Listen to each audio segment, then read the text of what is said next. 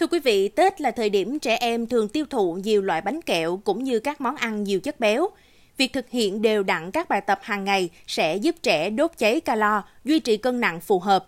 Ngay sau đây, huấn luyện viên Nguyễn Thị Ngọc Tâm, cựu vận động viên giải cao quốc gia sẽ chia sẻ đến quý vị 4 bài tập giúp trẻ em từ 4 tuổi trở lên kiểm soát cân nặng trong những ngày nghỉ Tết. Xin mời quý vị thính giả cùng lắng nghe.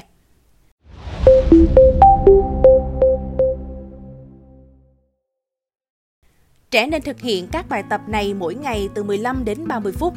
Dưới đây là các bài tập được làm mẫu bởi huấn luyện viên Nguyễn Trần Thái Thiện, được lên giáo án bởi huấn luyện viên Ngọc Tâm.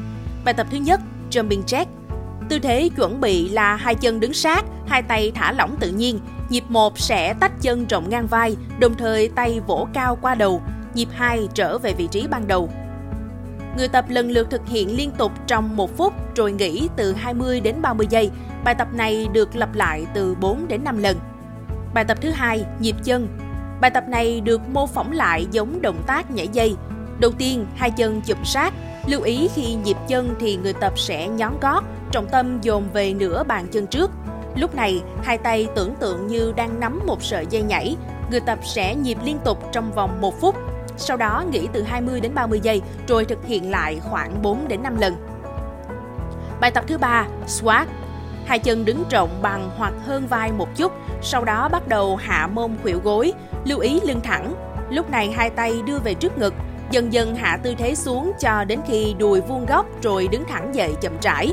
Bài tập này không thực hiện theo thời gian mà là theo số lần, nó tùy thuộc vào thói quen tập luyện hàng ngày của mỗi người. Chẳng hạn nếu chưa tập bao giờ, người thực hiện có thể squat từ 10 đến 15 cái, còn với người có thói quen tập luyện thường xuyên, con số sẽ dao động từ 30 đến 45 cái một tổ. Tổ ở đây có nghĩa là sau khi tập xong số lần squat cụ thể, người thực hiện sẽ nghỉ mệt 20 đến 30 giây. Việc lặp lại quá trình này được tính là một tổ mới và có tối đa 4 tổ. Tác dụng của việc hít thở tạm nghỉ 20 hoặc 30 giây là điều hòa lại nhịp tim và nghỉ mệt, vì khi tập với cường độ liên tục, nhịp tim sẽ tăng, cơ thể bắt đầu có dấu hiệu mệt. Bài tập thứ tư, bước chân ngang, vỗ tay trước mặt. Tư thế chuẩn bị là hai chân chụm sát, tư thế đứng thoải mái. Sau đó bước chân trái sang một bên vừa đủ, đồng thời tay vỗ ra trước rồi trở về vị trí cũ. Tiếp tục bước chân phải sang và thực hiện tương tự. Lưu ý tay ngang vai thẳng, mắt nhìn trước rồi trở về. Theo đó, mỗi chân sẽ thực hiện từ 10 đến 15 lần, tổng cộng hai chân là khoảng 30 lần. Do động tác này không bật nhảy quá nhiều nên người tập có thể rút ngắn thời gian nghỉ xuống còn 10 đến 15 giây. Huấn luyện viên thạc sĩ chuyên ngành giáo dục thể chất, Đại học Sư phạm Thể dục Thể thao Thành phố Hồ Chí Minh Phạm Đăng Khoa nhận định, mọi người cần phải hiểu rõ mục đích của việc thực hiện các bài tập này. Ông Khoa chia sẻ, khi tập đủ lâu, cơ thể sẽ giải quyết chuyện giảm cân bằng việc tiêu hao năng lượng và đốt cháy calo. Trước đó, cơ thể sẽ không sử dụng năng lượng từ đường mà sử dụng hệ năng lượng hiếu khí. Tuy nhiên, khi đã vận động đủ lâu, tối thiểu 30 phút, cơ thể sẽ bắt đầu sử dụng hệ năng lượng về calo, đường để giải quyết vấn đề này. Năng lượng được hiểu là lượng calo nạp vào cơ thể phải ít hơn lượng calo tiêu hao.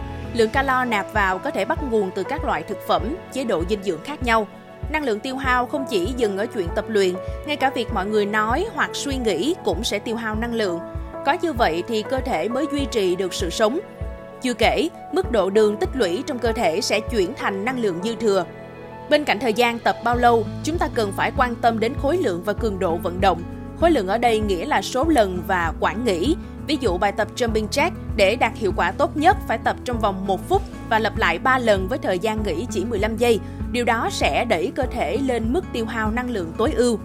Một trường hợp khác, Chúng ta vẫn thực hiện bài tập đó 3 lần nhưng chỉ trong 15 giây và thời gian nghỉ đến 1 phút 30 giây. Điều này sẽ không mang lại hiệu quả. Điển hình như các bài tập phổ biến về vận động cường độ cao là HIIT. Khi tập những bài này, thời gian nghỉ sẽ rất ngắn, từ đó người tập sẽ luôn trong trạng thái vận động. Vì vậy cơ thể sẽ tiêu hao năng lượng để giải quyết vấn đề, ông Khoa nói thêm. Huấn luyện viên Ngọc Tâm chia sẻ, trẻ nên ăn đủ một ngày 3 bữa chính, xen kẽ với đó là các bữa phụ Khẩu phần ăn hàng ngày của trẻ nên có đủ tinh bột, vitamin, chất xơ và các protein. Dù tập ở nhà nhưng trẻ nên mặc những bộ quần áo thiên về vận động thể thao có độ co giãn tốt, thoải mái để dễ thực hiện. Bên cạnh đó, nước và khăn lau mồ hôi là hai thứ cũng cần chuẩn bị sẵn. Nếu có điều kiện tốt hơn, trẻ nên sở hữu một đôi giày chất lượng để chạy nhảy, tránh chấn thương trong tập luyện. Thưa quý vị, bên cạnh những bài tập giúp trẻ giảm cân nhanh trong dịp nghỉ Tết, quý vị phụ huynh cũng cần lưu ý đến chế độ sinh hoạt, ăn uống của trẻ trong dịp Tết, khuyến khích trẻ vận động nhiều hơn. Kính chúc quý vị có một năm mới bình an, may mắn và sung túc quý vị nhé. Cảm ơn quý thính giả đã lắng nghe số podcast này. Đừng quên theo dõi để tiếp tục đồng hành cùng với podcast Báo Tuổi Trẻ trong những số lần sau. Còn bây giờ, xin chào và hẹn gặp lại.